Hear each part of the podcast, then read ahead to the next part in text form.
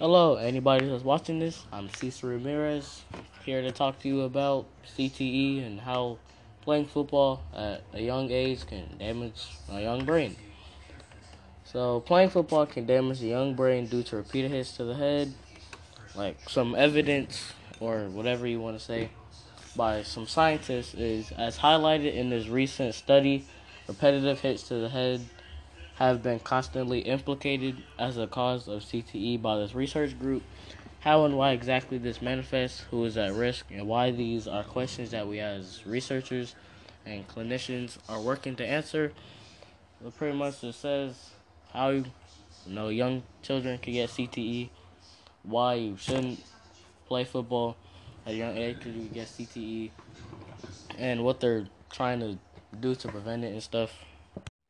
So what I basically just said is that this evidence that I just told you is the effect of like of brain. Um, the cause of repeated hits to the head will lead to CTE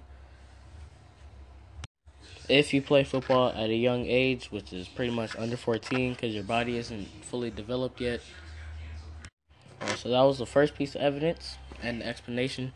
Second piece of evidence is by some more scientists and Goldstein, the former football player. All right, so here it goes.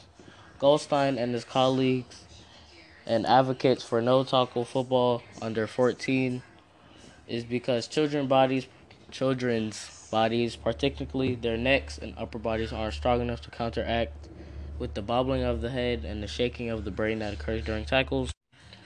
What I basically just said is that a former football player who indeed has CTE because he was in the NFL for a couple years. Yeah, what I just said is pretty much why you shouldn't be playing football at a young age, which is under 14, and what could happen and what happens. How do you get CTE? What happens when you get CTE? Right there, what I just said is why you shouldn't be playing football under 14 and parents why you shouldn't let your children play football under 14, which I just told you about, and evidence from scientists and a former football player who has CTE. All right, this is Cesar Ramirez, and I'm signing out. Might be a new, another podcast. I don't know. Peace.